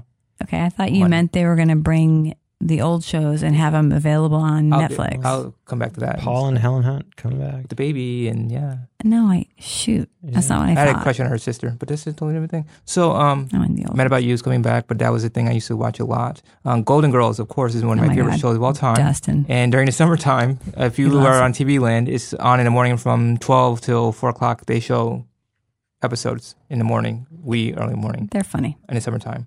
But Golden Girls, if you want to give me a birthday present, I want all the DVDs. I can't find all of them. You and Dustin. so I've That's been his finding- favorite show. Yeah. He loves that show. Doctor Who, of course, and Frasier. Which So, Doctor Who? The new. Okay. I've seen all from the old. the new Yeah, with David. 2005. Yeah, David. Um, but yeah, I mean that's me. Um, Frasier's a good wait, wait, show. it didn't start with David. Not David. Um, going backwards. What was his name? What was his name? He- Christopher. yeah, Christopher left because he didn't want to be typecast. And yeah, but still, Okay. David still sticks in my. David and Matt. Because David is where it took off. yeah. Are these available f- to watch right now? Rescue think Me I- is on Netflix. I think still on Netflix. Seinfeld never. Buffy is on Facebook. You can watch it. It's on Hulu. Um, hmm? It's on Hulu. which is Buffy. okay. Mad About You is coming back, but it's you can find that on TV Land. Golden Girls is always on Oh, TV can? Land in the summertime. Is I wonder if it's on Hulu. Mad about you. That's a great. I Not would. I'd like to rewatch them. It's yeah. I watched. I also watched Thirty Something. Did you guys? ever- I I started watching Thirty Something when I was twelve. There's something wrong with that, or ten. um. But yeah, I'm done with mine. That's my Cool. Ron. Did you say Frasier? Yeah, I did. Okay. Yeah. Yeah, Frasier is the interesting one that is the spin-off of Cheers. I used to watch Cheers too. Ow. Yeah, because Yeah. he was on. He was There a, were a two patron. two shows that spun off from Cheers. There was Frasier and can't remember the name of the other one. But there There was another one. Um, yeah, so mine I, I mentioned a couple of them. Lost in Office, um, Breaking Bad, definitely agree with. Uh, That's a good. Justified is a good one that was I've off heard. of FX, um, and I know it's on or was on Netflix there for a while. What was that show that was on FX? Scalpels. It was Nip Tuck. Nip Tuck. I can't find that anywhere but I- library. I totally went crazy and binged on Nip Tuck, and that is some screwed up shit. But if you want to watch some screwed up stuff, then Nip Tuck. There, there's a lot of screwed up stuff out there. But that's fun stuff, man. Nurse Um, Jackie. Yeah, Nurse Jackie. So a lot of that stuff that we just went off, those are stuff that were kind of they started out on the um, Network. the main networks, and now they're available for streaming season by season. But they weren't specifically developed to be viewed in the binge watching format. So when Netflix and Amazon started producing their own stuff and Hulu, we started getting a change of the way episodes were approached that you can actually sit there in one viewing and just keep watching them like it's one really really long show or one really really long That's movie. when my friend uh, Leslie, that I it lives in Minneapolis, and she's the one that kept told me to watch The Americans. And she said it's so weird because she had to wait every week, and here I get to watch bang, bang, bang, bang, bang, and she's like, I'm just kind of jealous because I always had to wait, You all and did. The Americans did a really good job of cliffhanger, cliffhanger, you know, and so you just have to watch the next one. So, um, just happen if you know, all good things come to those who wait and are ignorant.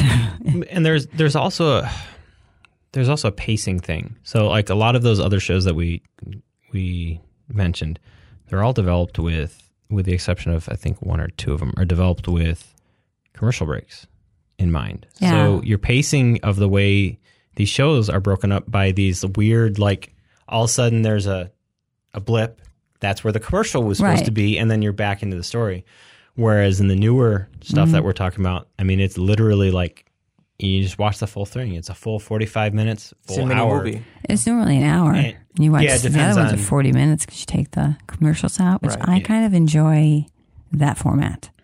Yeah i i am a big fan of the newer um binge format. Like and i would like to have seen some of these older shows retold in the newer binge format without if like you can go back to the the producer and say hey what how would you like to have your show be completely uninterrupted for 13 episodes?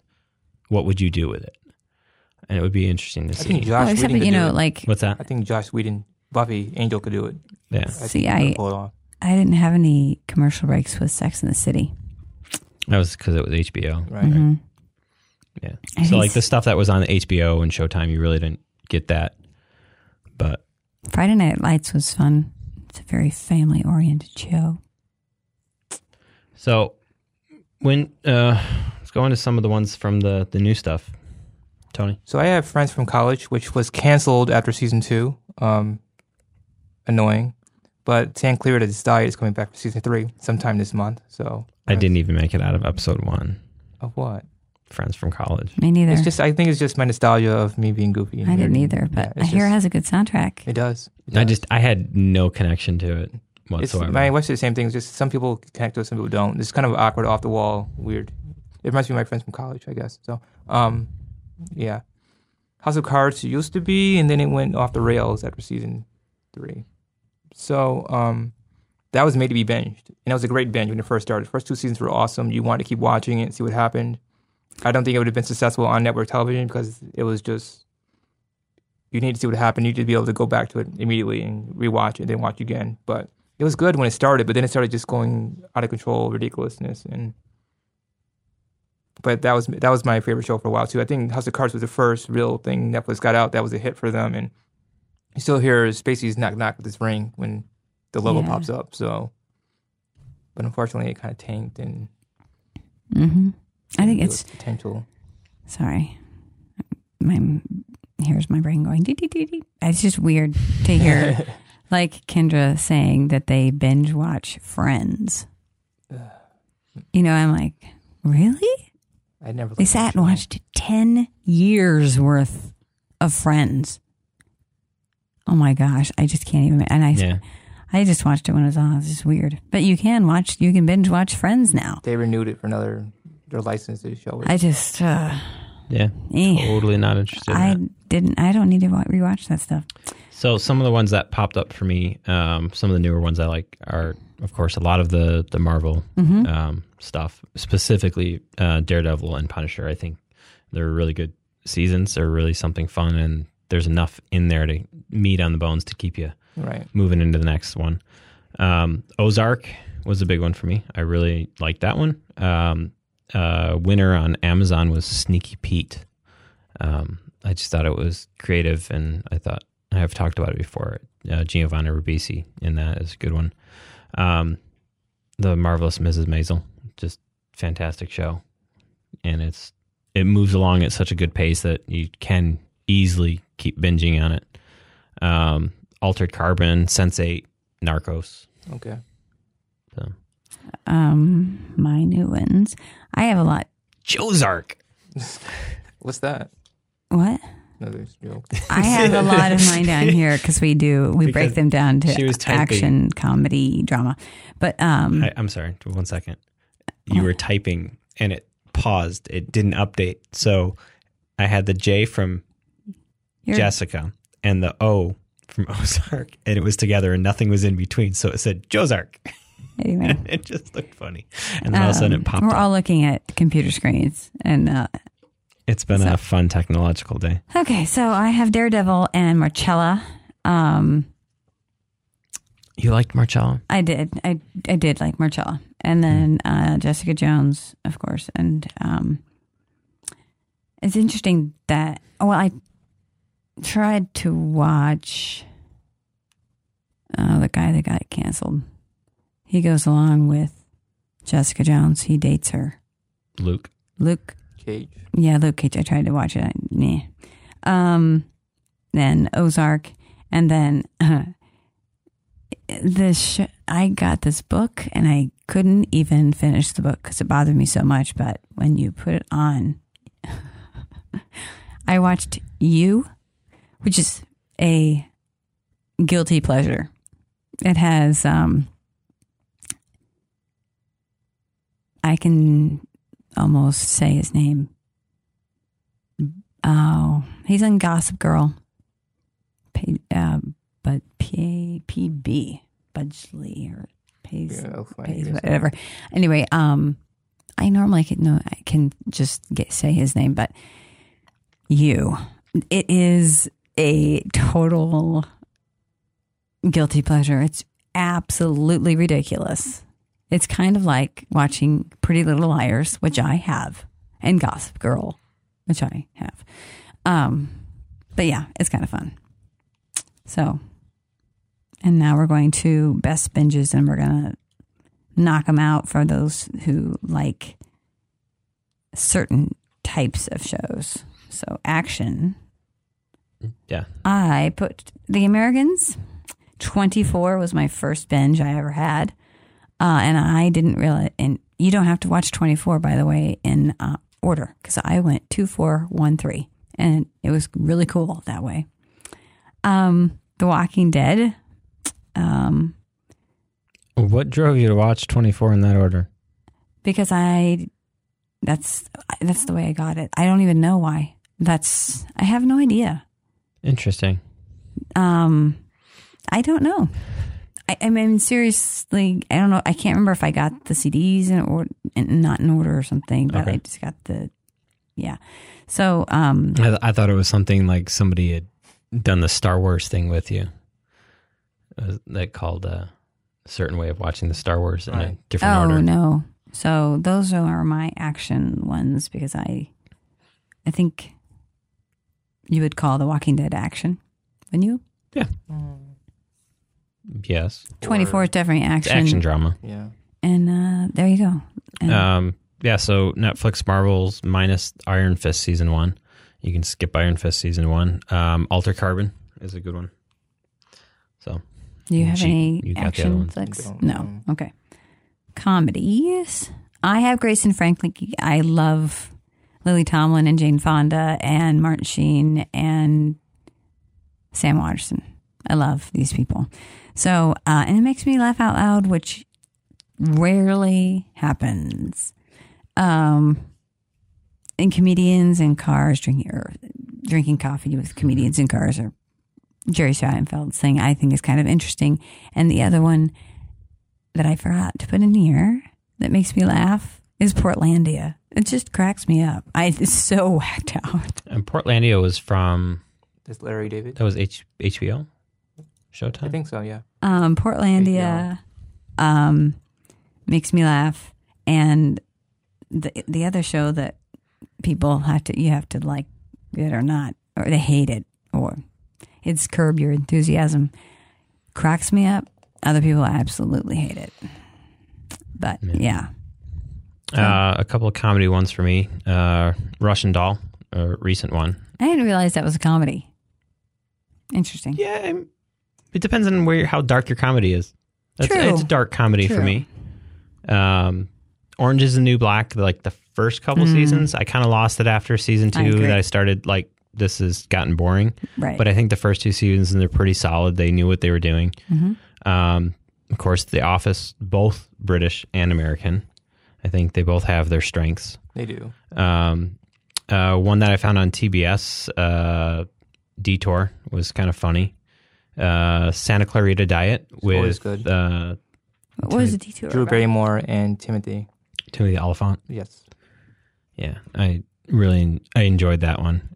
Um, and we got another one that uh, so on Starz you can find Ash and the Evil Dead. So if you like um, kind of a mix of action comedy with horror, um, it's got um, it's got it all. It's kind of funny. I enjoyed it. Uh, one I found on Netflix the last couple years. Um, I had been watching a show by uh, Norwegian Swedish uh, company, and it was called Lilyhammer, and it had uh, Ronnie Van Zant from um, what's his name, Bruce Springsteen's E Band, E Street Band, um, as one of the characters in it. And that show ended, and a new show popped up called Norsemen, and it's created by the same people, has some of the same characters in it, and it just basically deals with uh, Viking life, but with like modern comedic uh, input and ideas thrown into the mix. And then one other one that was a, a gem of this last uh, year was Sex Education, which I think was a good one. I forgot to. Oh no, I didn't. So now we're moving into. Do you have Drama. any? Did you have He any? listed uh, the one I was going to mention. San Clarita's Diet was one of my Okay. favorites. So Uh, now we're going into d- drama. I could have probably gone on and on and on here, but uh, Broadchurch good choice. was a find that I just started watching and then didn't know anything about, um, and just loved it. I love, I love Broadchurch. Um, and probably will watch. I will probably binge it again. I mean, that's how much I like that show. And Downton Abbey, I, I will admit I didn't binge that. You kind of have to. I think that I got I lost watched. in it, and I had to I keep watched going. it every. Sunday. Uh, yeah. How, And- how to put Ron to sleep in two minutes. Um. It tries. And then I, I guess I, I guess I said that one already, sixteen under, and then the killing already. Um. So I guess I am. I I know that I'm watched other dramas, but they're a little Hmm? bizarre. Like There's a a new um, I, there's a new thing coming out with Joel Kinnaman and a girl that's trained as a spy. And it's there was a movie based on it a couple years ago. Oh, But yeah. The agent that's after them, I couldn't place where she was from. She's from The Killing. It's a great show. She's it's both of them. It's because Joel Kinnaman was in The Killing as well. Um, I wanted to also um, say that uh, I liked um, I liked the night of, and um, I liked that show, and I liked uh, Gypsy, which is definitely not for everybody, but I liked Gypsy. Um, not very many people knew about I know. Gypsy, and Goliath, uh, which is on Amazon. And I liked Big Little Lies and Night Manager. Okay, I'm done. So Hanna, I'm going to throw into the action thing, Hanna, so that when. Hanna, it's so it's going to be released later this year, but they had so. the pilot available for like seven days to watch, Right. and it was Joel Kinnaman and then the FBI agent from The Killing, and it was funny. I was like, I know her. Why do I know her? It's well because Joel Kinnaman was in The Killing with her. she was the, the lead character. I was like, I know her. I can't place her, but I think it'll be a fun, fun show. I, or action show. I mean, it was pretty cool. Um, my dramas. What did I have? So yeah, Broadchurch, of course. I mean, can't pass that one up. Um, I thought Narcos was told really well. Um, um, big fan of um, the lead character off of that. Um, I'm just having a bad day here with names. These I can wrap off these names. Um, American Crime Story. Um, I just caught seasons one and two. I kind of binged those the Are last those two weeks. the same actors with different? no, uh, so American Horror Story does No, that. no, no. This is the same. No, Like, let me. American Horror Story I does know. that. American Crime Story is by the same guy, Ryan Murphy, but they don't do the like what American Horror Story did with the actors. is this not Felicity Huffman? Felicity. Say again? Okay, so not her. Who's in? Um, American Crime Story. Yeah. Um, season one, you've got. Um, my goodness, it's cursed. but- Felicity No, Huffman is not in it. She's in you something. have one of your favorite actors that's from American Horror Story. Is it Ali? Isn't he in? No, okay. We'll come back. Give me a second. It- so that's a ahead. whole different show. Never mind. yeah, I don't know what you're referring to. I got sucked into it. Let's see. Jessica Lange, Sarah Paulson. Sarah Paulson. Yes. Denis O'Hare is good. Angela Bassett. So the first season deals with the OJ trial, and it's got Sarah Paulson as Oh, okay. um, the lawyer, um, Oh. and Cuba Gooding Jr. is in it, Okay. and then I saw that. but it's just I didn't realize that that was a uh, ongoing thing. yeah. Uh, Ryan Murphy, the same the same producer who did American Horror Story, did American Crime Story. So what is the second? So the Eric? second season is um, the assassination of Gianna, Gianni Versace, Oh, and has um, okay. I, he all these just are now won. He clicking just to won me. for Yeah, he was in Glee. yes, he just won. Yeah. Um, I didn't realize that that but was I mean, you a look American at the, the Crime cast, Story. the cast of the first year. cool. You got Sterling K. Brown, you got Cuba Gooding Jr., Bruce Goodwood, uh, Greenwood, Nathan Lane, Sarah Paulson, David Schwimmer, John Travolta. Uh, I mean, No, I they're they're there were just hu- tons of people. full of talent, and I kind of just been dismissing them and dismissing them and not watching it, and then I'm just like, you know what? I didn't know they were related. And I just went and watched it, and I'm like, these were very well made. No, they're they really were. good. They were. And Darren Criss's turn as the killer and the Versace one is just it was great. Thought it was good. Um, a winner from Starz, Happen Leonard. I really like that series. I've heard good things about Hap and Leonard, Um, so they've had three seasons. but I can't watch that. I don't have Starz. Um, I think there's two seasons. No, all three. I think th- all three ep- seasons are now on Netflix. I've heard about Counterpart too. So Hap and Leonard is all on Netflix right now. Um, Counterpart uh, is on Starz as well. That's got uh, J. Jonah Jameson in it. hmm Uh, Game of Thrones and Billions are kind of my picks for the drama area. Do you have any drama? You mentioned them. What- what Which were they? ones? Downton Abbey, Broadchurch. Game Okay. Thrones. That's it. I'm not really into a lot of TV. I watch a lot more movies. I am not big on sci-fi, but I. Oh, somebody else want to start this, but I started talking already. Uh, OA, I liked OA. I thought it was bizarre and fun. That's coming back for season two. Stranger Things. I, yeah, Jason I really got into that, and the leftovers we got into. Um, I believe that's. I know I have more sci-fi, but those are the ones that came to my head. I just have Timeless. X Files I put originally, but I'm going to take that off, uh, even though you can watch that over and over again. Uh, Timeless, I think um, they had a moment a, a couple months ago where you could watch like certain blocks of seasons of the season, like see three episodes at once. They had them online. But Timeless is the kind of show that you should watch probably in one big chunk because it just flows together. And even though they do blackouts, you know, they're you know when you watch it, I have the DVD of season one. When you the blackouts happen, it comes right back and it's like you didn't miss anything at all. But I would vote Timeless as the best binge for me Every time you th- talk about timeless, I think of Quantum Leap. because it's the same. Well, it's not the same thing. It's just a new generation Quantum Leap. Sorry, That was Courtney's favorite show. it's a good show. Yeah, so I got a little overlap with Stranger Things. I thought Altered Carbon was fantastic. Um, you know, it's I not need to watch that. not the greatest sci-fi show out there, but it's set in a very cool place. The graphics are done well. You know, it's just it's fun to watch. Um, I also thought The Lost in Space, It's good. the I new one, was it. really good. And then yeah, Game of Thrones because I didn't know which one I wanted to put it in.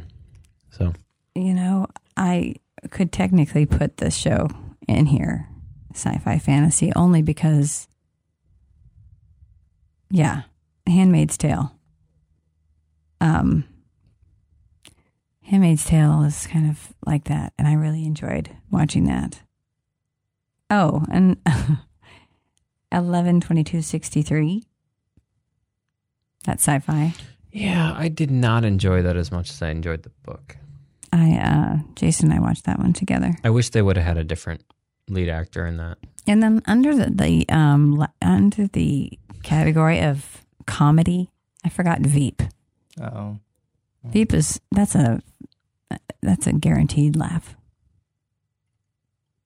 Okay. So hopefully people learn some that they hadn't before, and they have now some things that they can get through the rest of the winter watching. And I can honestly say this that I like watch so much shit that there's definitely stuff on here that I've missed or forgotten to put on here.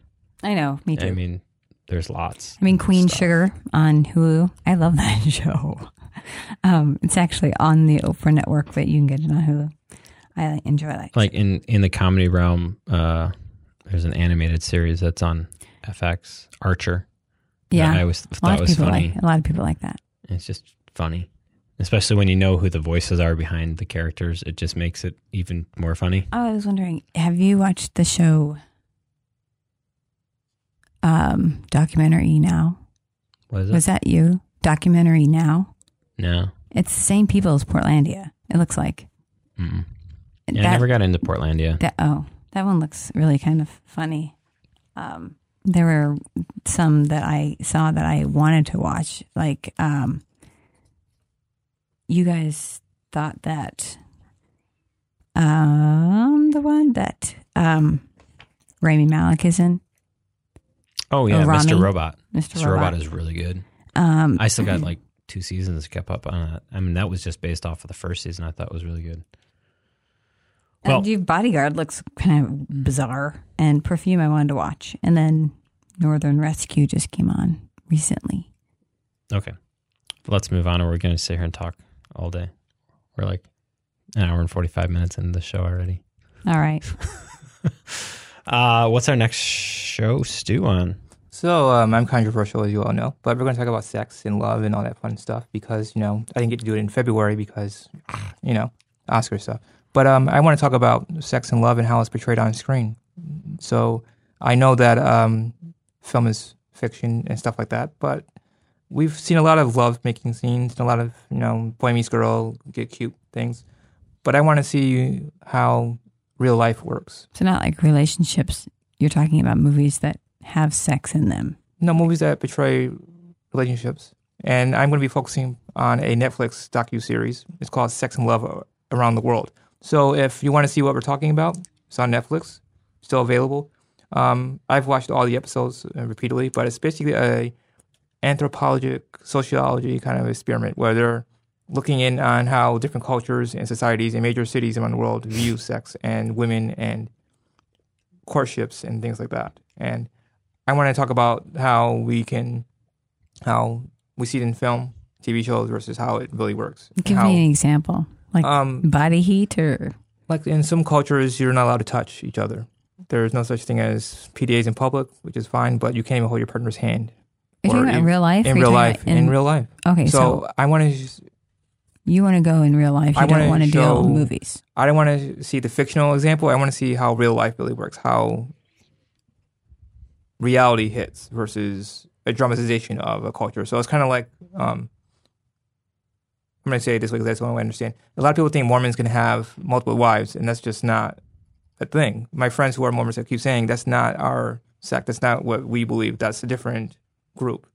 But that's the first thing people think about when they think of Mormon. So in this way, I want to say we first think about this when we think about courtship, but in reality, the dynamic is this. So we may be getting something from a movie, but in real life, this is what the real deal is.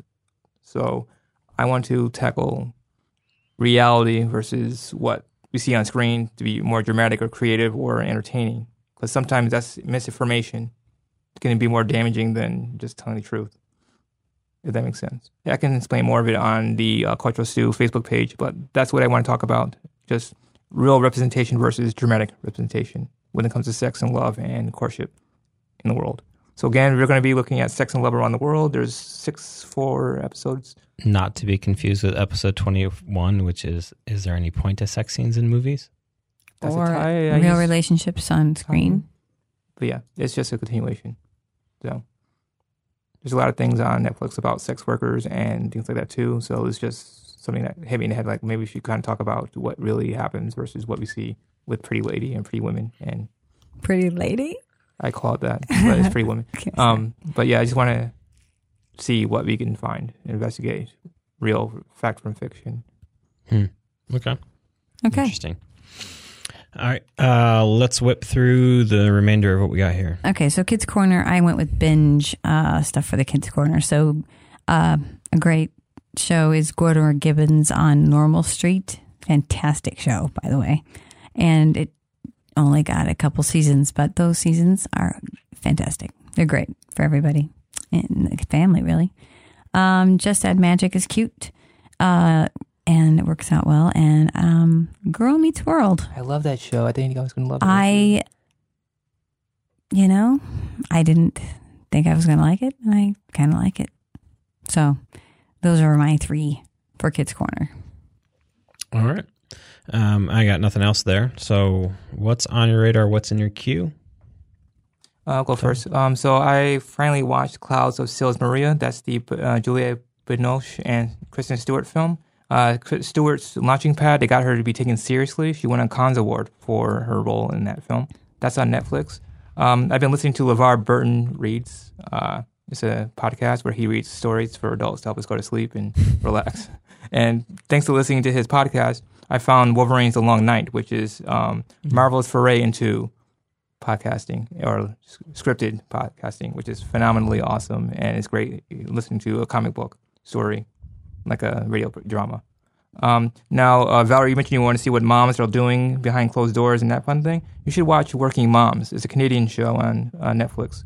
It's a, it's like a docudrama about moms working. It's fiction, but it's working moms, but there are they're- there any in, at home? they're still at home. A lot of them are suffering from postpartum depression, nursing issues. It's a re- Canadians hit things I think realistically. the, the screenshot of that is the the nipple pumps. Yeah. So I like Canadian drama. I like Canadian, so I'll be watching that probably. Well, I will be watching that. so that's what I have. All right. Um, so what I watched, uh, let's I watched a lot. Uh, Green Book, Equalizer Two, uh, Who Killed Don or the Man Who Killed Don Quixote, uh, Mortal Engines, Fantastic Beasts Two, The Man Who Killed Hitler and then Killed Bigfoot, American Crime Story One and Two. What did you think of the Hitler B- Bigfoot? Not as good as I wanted it to be. Okay, I just wondered. I liked Sam It Elliott. Strange. Yeah, it was strange. I wanted to be something more, but it was still fun to watch Sam Elliott. Um, listening, um, I only listened to it once, but there is a new Weezer album out, the Black Album. Mm-hmm. Really? These came out teal. It's a Black Album. I know. This, this, these came This is their legit album, not Oh, their cover album. Oh, album. okay. Thank you. Okay. The last one that just came out was their let's do a bunch of covers of Right. music. Still good. But the Black Album is the one that had the uh, Can't Stop the Hustle and Okay. all that is on there. Oh, Dumbo's coming out soon. Um, Sorry. this week. Yeah, so that's on my radar is Dumbo, and if I have a chance to see Alita, um, my time is getting more limited, so getting out to movies is going to be fun for the next couple months, but I'll figure out a way. What is um, Dumbo rated? Is it PG? Possibly. Okay. I don't know. And Q? Nothing, Nothing. nothing in my queue right now. Okay, so I finally My watched. queue is I'm getting a tattoo on Tuesday. We'll see how this You works are? out. Yeah, What? What? Okay, we can discuss later. But I. Mm, that's exciting. Yeah, Very exciting. Cool. Um, free solo. exciting from the person who said he was never going to get a tattoo ever. Hmm. Times change. Why are you doing it? Because I felt like it, Okay, so it just happens sometimes. and I've had like four months to think about it because it took so long to get on this guy's calendar. Uh, they're kind of addicting, Yeah, but okay. whatever. Um, might be the only one I get. I hate needles. it, it's not too. Well, it's not, it's not Doesn't matter. Okay. Needles. free solo um i i watched and i keep watching the americans i'm plugging on and then of course i watched basis uh, on on the basis of sex. And then i mentioned how to train your dragon. And that's about it as far as what i watched. What i listened to a lot of um fighting uh with little girls. And uh, yeah. Um I love them, but man, Yeah, we had a we had a break in there, didn't we? drive me nuts. Yes, we did. We had a break and with school, and guess what? We don't have school on Friday either. So we Why? another three day weekend. Woo! It's called March Break. There's Friday. no such thing. They made that up. Yeah, I know. You just need a break. Just say you want a break. It's ridiculous. Anyway, so and then on my um on my radar, can you ever forgive me? I saw that I could watch that on Amazon, and then Greta looks right at my alley. Um, Kim just said, "I think you know it's something that you and I could watch together." I'm thinking, when in the hell do you have time? She's never. She's always working. Uh, and then now you see Dumbo came out, so I could maybe. I was thinking maybe it'd be enough for the girls. I could take the girls there. Don't forget to put Car- Marvel on your list. Mm-hmm. I probably won't go by myself. Take the girls with you. They kids watch Captain Marvel. It's about a female superhero. Why not? I guess so. We watched. Yeah, I don't know. It was about They'd get a kick out of the cat if if anything. And then I, um, why do I have? Oh, some make you. That doesn't really make sense. Anyway, but I started the Umbrella Academy. I started it. My wife finished it. So. I watched the first two to three episodes. Is any good? I like it. Um, I'm a big fan of the the comic, and I thought it did well for what the comic was. the one episode got a little boring, so I'm just trying to trudge through it. Yeah, it's it's different pace than what you're expecting out of a comic book Well, the first based hero. the first episode was good, and then the second episode was like, huh, that's different. Um, but yeah, so I was waiting for Jason to catch up on the Americans, so I watched the Umbrella Academy. Hurry I watched Jason. I watched it. I watch these shows while I am on the treadmill. Hmm. So somebody listen to music, and I'm watching shows. Anyway, so that's it. All right. Well, that wraps up our show.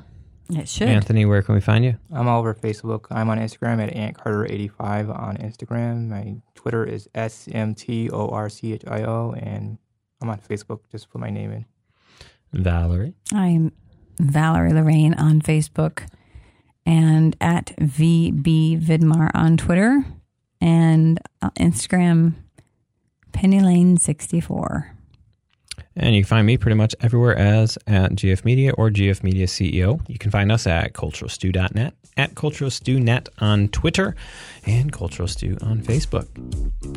Catch you next time. Ciao. Bye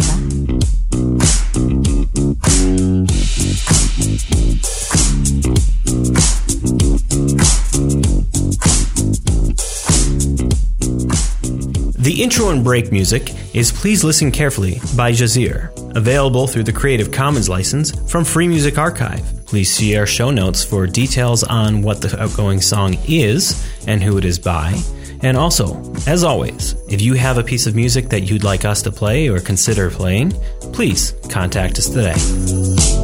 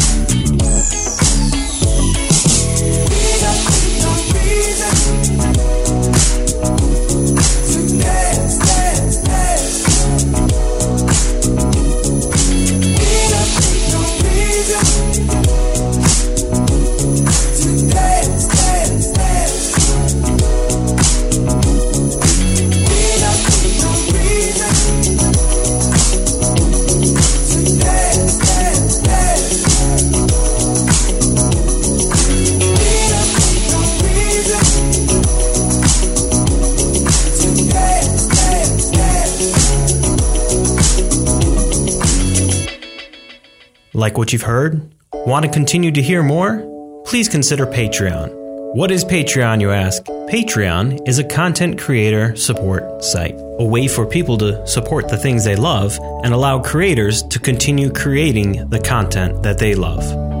Please consider heading over to patreon.com slash gfmedia and becoming a Patreon supporter today.